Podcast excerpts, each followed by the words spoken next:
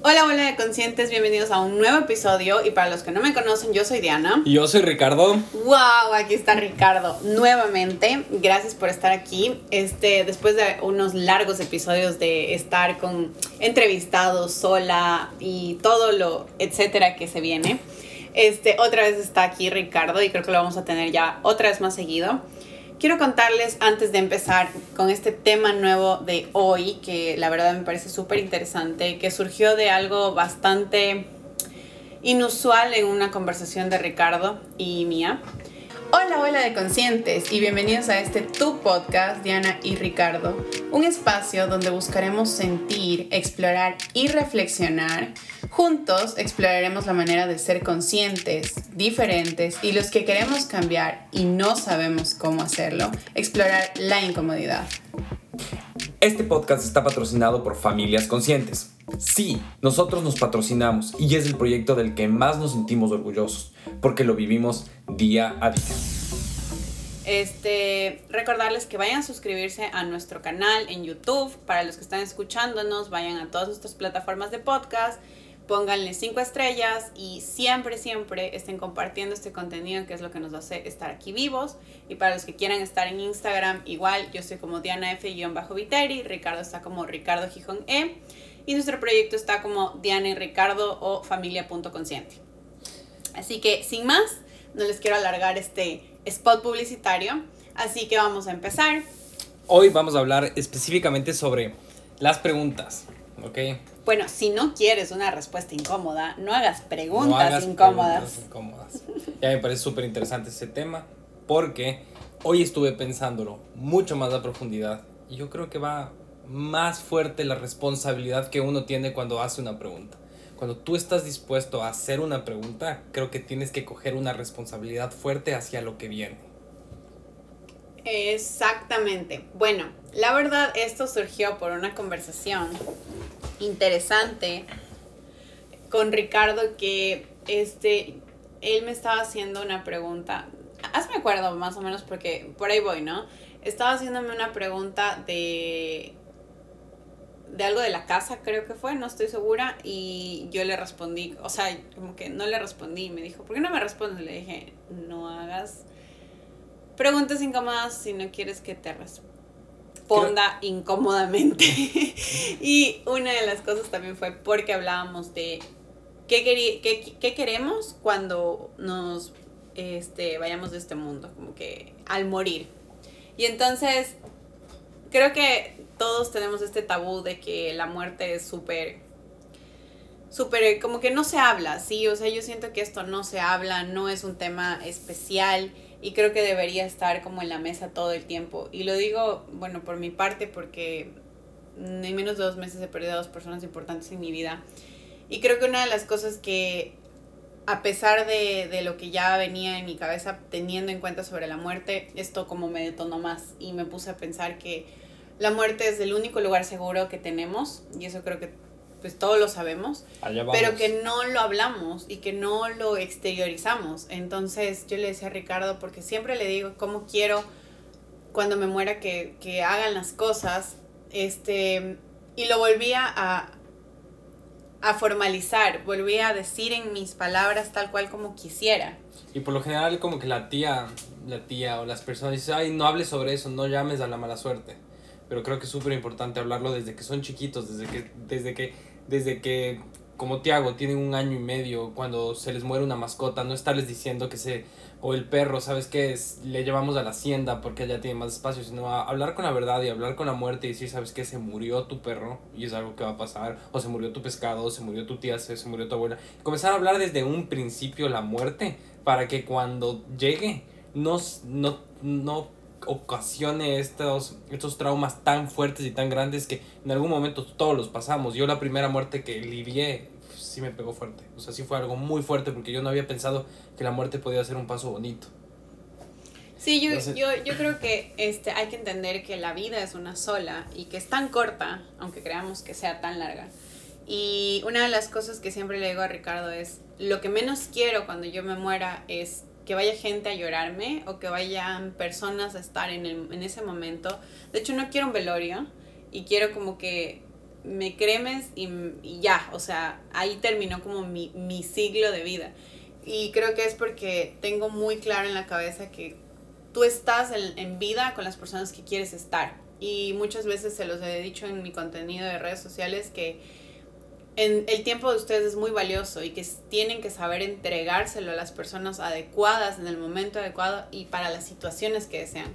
Entonces, ¿hasta qué nivel tú estás entregando ese tiempo y que después no te vayas a arrepentir de no haber estado en la vida de alguna de esas personas que no les estás dando ese tiempo y ese momento o ese espacio o esa llamada de decir solo, hola, ¿cómo estás?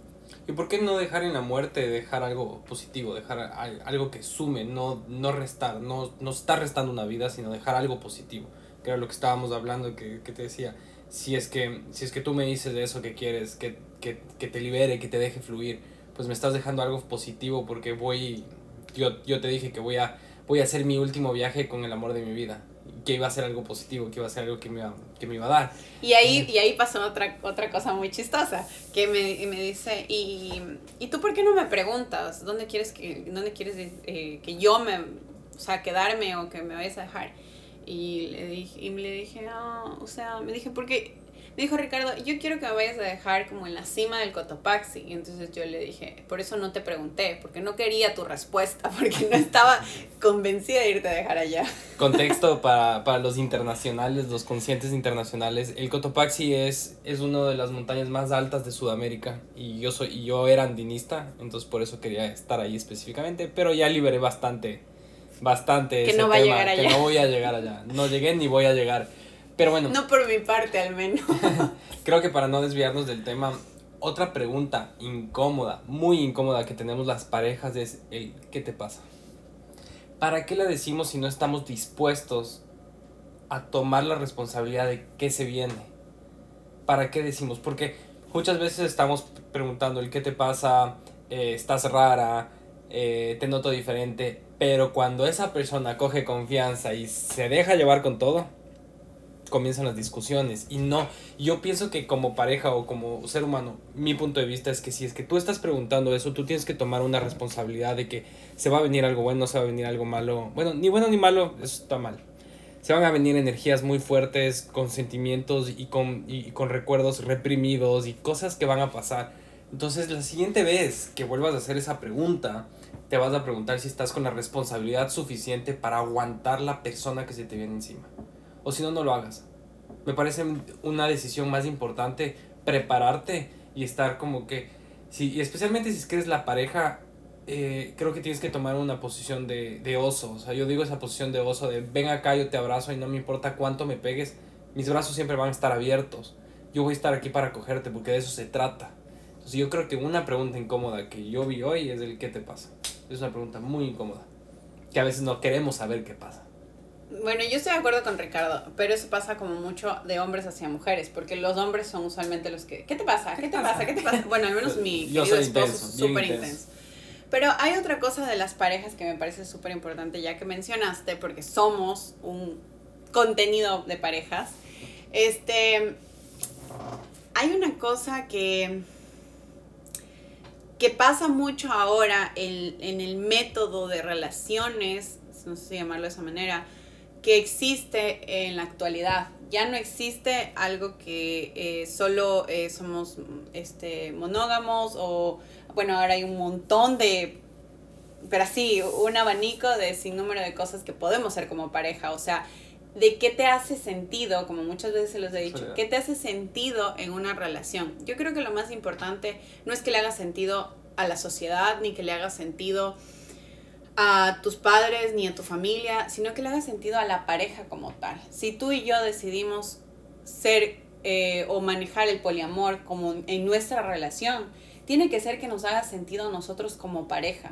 Y creo que en cualquier método que nosotros escojamos como relación y como pareja, igual deben haber acuerdos, igual deben haber un contrato y unas reglas, unas normas para que pueda ser mucho más manejable la, el, el, momento y no pasen estas preguntas, estas respuestas incómodas con preguntas que tampoco van a ser nada agradables. De hecho, o sea, no soy especialista, pero he escuchado mucho sobre este tema porque estamos, eh, estamos envueltos en esto, pero eh, como es algo que se está dando nuevo, no tenemos ejemplos.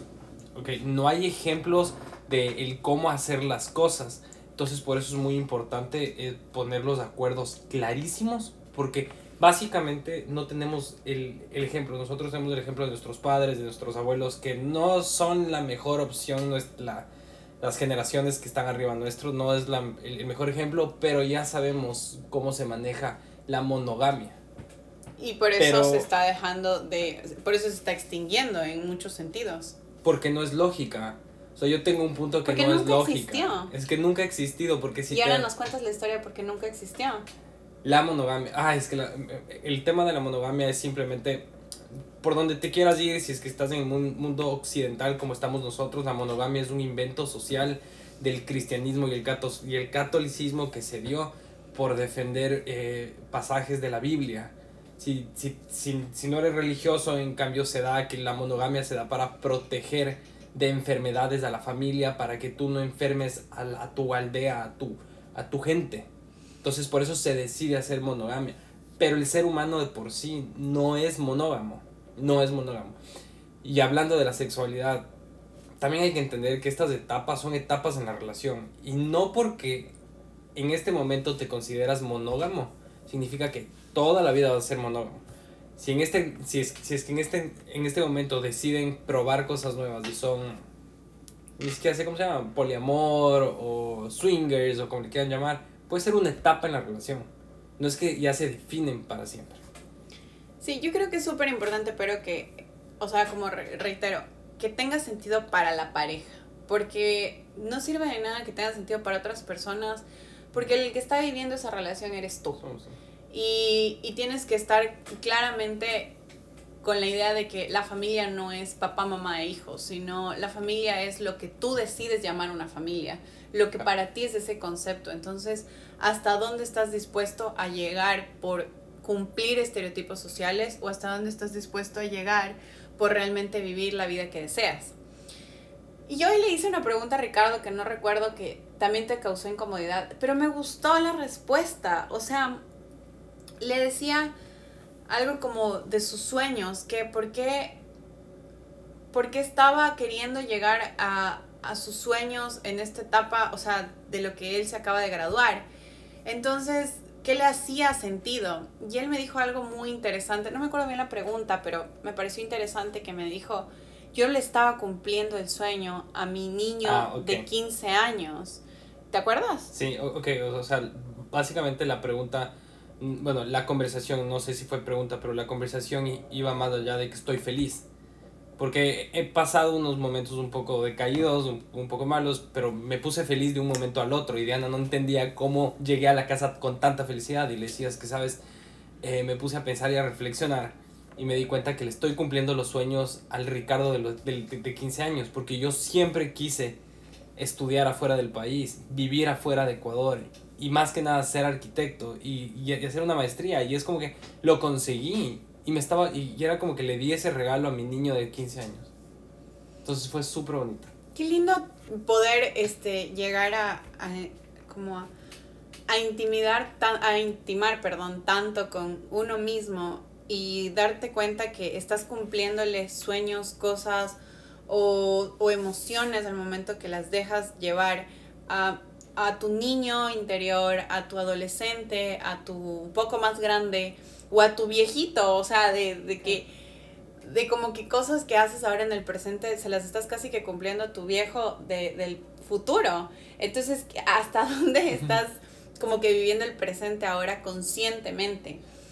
Eh, Antes de seguir, este, quiero recordarles que tenemos un taller que se llama 21 días para enamorarnos donde trabajamos esta nueva idea de relación, donde entras a la relación a trabajar en ti, donde sueltas el concepto y la idea de que vas a una persona a cambiar o vas a hacer algo diferente en una relación y realmente vas a trabajar en ti, en ver un espejo frente a ti, cogerle amor a todas las etapas de esa persona porque esa persona es diferente en, desde que empezaste hasta el día de hoy, no sé cuántos años, meses o tiempo tengan, pero indudablemente no están con la misma persona con la que empezaron esa relación.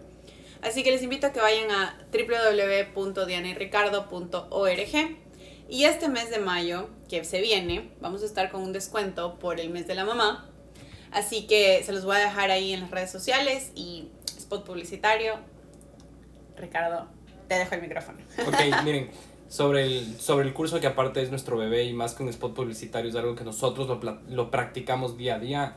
Eh, esta semana con Diana pasamos por algo del, del, del espejo que nos vimos reflejados y nosotros pasamos por ese tipo de cosas. Eh, a mí me molesta mucho y me gusta abrirme en estos espacios porque somos parejas y somos familias reales y no somos perfectas. Eh, a mí me molesta mucho el tema de Diana que...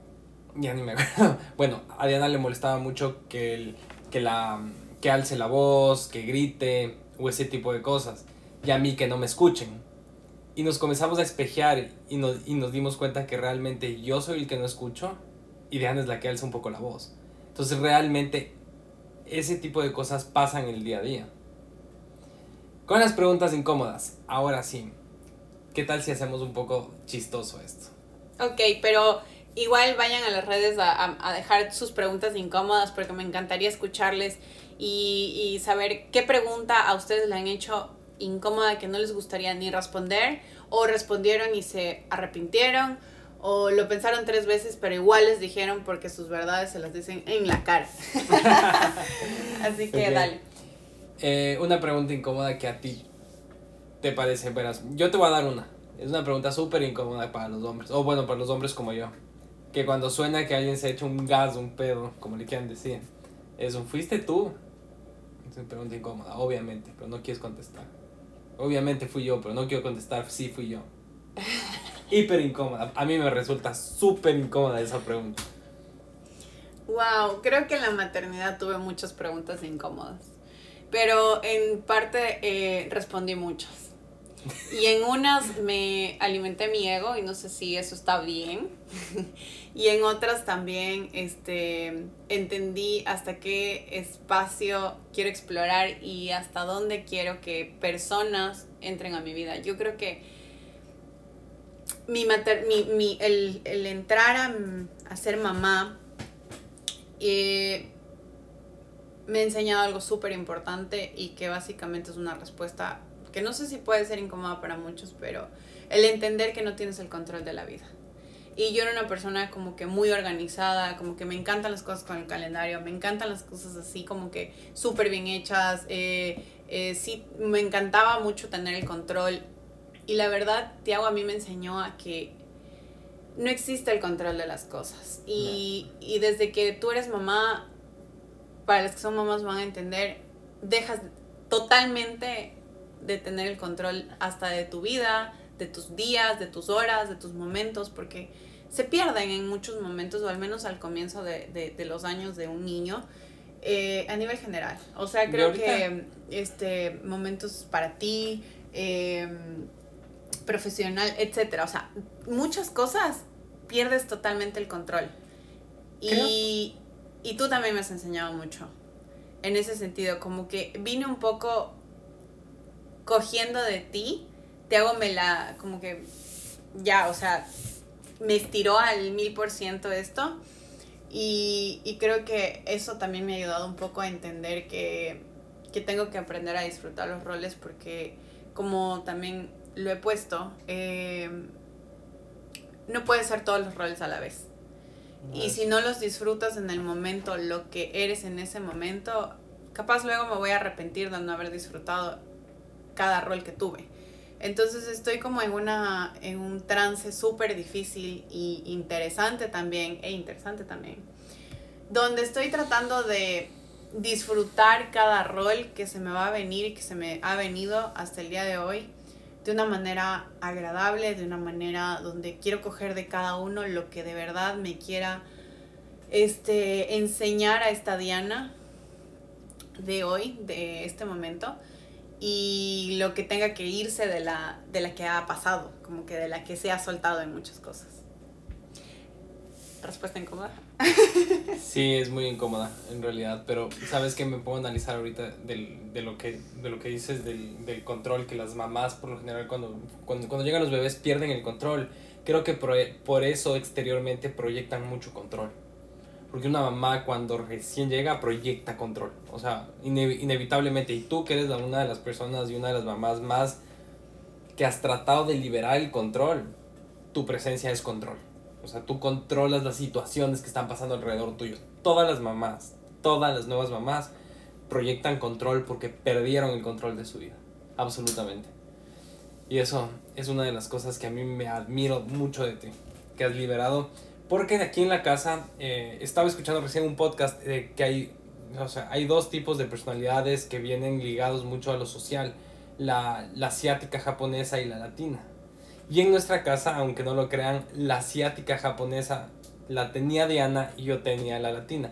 ¿Por qué? Porque Diana era súper cumplida, súper cumplida con los pagos, súper organizada, era entregada, entraba a trabajar y ella, o sea, literalmente casi ni escuchaba música. En cambio yo era todo lo contrario. Pero con el tiempo la maternidad de Diana nos ha entregado ese mix de social, de traducción, no sé, traducción. Se mezcló todo por completo. Entonces sí me gusta bastante que has perdido bastante el control sobre las cosas y te he visto sonreír mucho más. Sí, o sea, no te voy a negar que es algo que sí me ha enseñado mucho, pero el desprenderme también pues sí generó molestias, incomodidades, porque es parte de como lo que tú eres y como siempre les digo, no necesariamente todo lo que tienes te va a gustar de ti y, y no todo tampoco te va a hacer match en tu vida, como que va a ser juego y también se te va a hacer muy difícil tratar de aceptarte porque no te enseñaron a aceptarte. Porque eh, socialmente este, tenemos mucho el, el, problema de que desde que son niños nosotros criamos a niños y no a...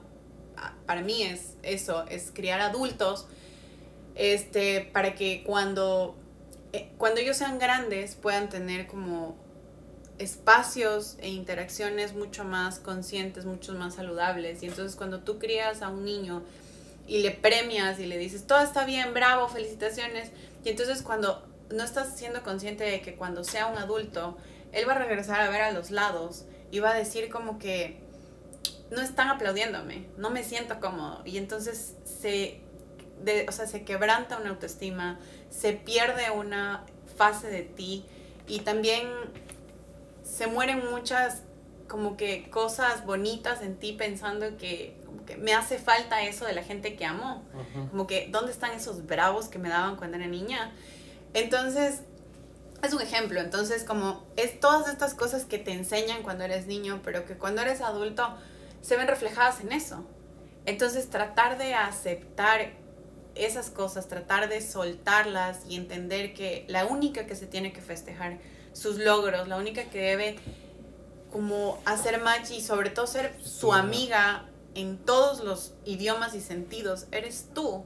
Pero eso no te enseñan, no te enseñan a validar tu propia emoción, sino validan tu emoción a través de otra persona. Y entonces ahí quebrantas muchas cosas para ese adulto que tú estás criando en ese momento, porque para mí es eso, es como criar a un adulto saludable a futuro.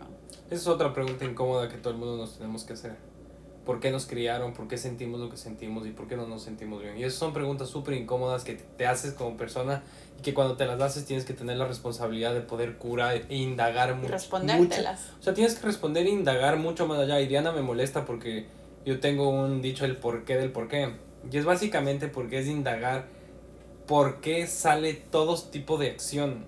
Y siempre que hay estas preguntas en mi vida, en, en, lo especial, son, son respuestas súper incómodas incómodas porque me voy a juzgar mis raíces. Muchas veces voy a juzgar mis raíces, muchas veces voy a, a, juzgar mi, mi, genética, de dónde vengo, de dónde salgo, mi nivel socioeconómico, de dónde vine, mis historias, todo. Entonces son preguntas súper incómodas que tienes que estar dispuesto a romperte y a llorar, pero te recomiendo que lo hagas solo. Trata de hacerlo solo porque el único que tiene la respuesta correcta eres tú mismo, porque si lo haces con otras personas va... La, las respuestas de las otras personas van, van a venir condicionadas.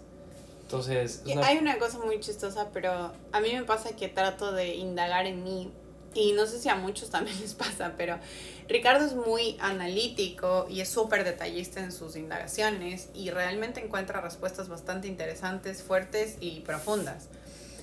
Por otro lado, yo soy súper más... Em, como que encuentro la situación, me tardo un poco más en entenderla y muchas veces cuando ya como que necesito que me ayuden a acabar de, de hablarlo, de entenderlo, voy con Ricardo y le digo, mira, esto es lo que siento, esto es lo que me pasa y esto es lo que creo sobre la situación. Y entonces empieza como un poco a, a, a, a, decirme, es que tú eres así, es que tú te manejas de esta manera, y entonces empieza a abrirse una caja de Pandora que de verdad no la estaba viendo aún más allá de, de la caja, ¿sí? O sea, de verdad se abre.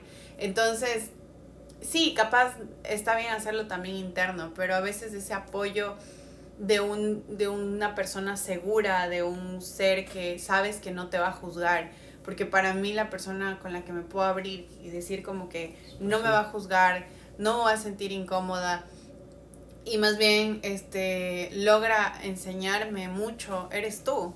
O sea, dejas que me abra a nivel general que capaz nadie ni siquiera me va a aceptar al abrirme como lo hago. Entonces, la verdad, yo me siento cómoda con esa situación. Si es que eres del espacio seguro de una persona, responde con preguntas, no con respuestas. Si te preguntan algo, responde con preguntas que te lleven, que le lleven a la persona a la, a la respuesta. Porque tú no eres nadie para darle la respuesta sobre la vida de las otras personas. Solo ellas se van a conocer de la manera en la que se conocen. Si tú crees algo, que sabes de esa persona, respóndale con una pregunta que le lleve a ese camino. Eso me funciona mucho con, con Diana, que se analice mucho ese tipo de cosas.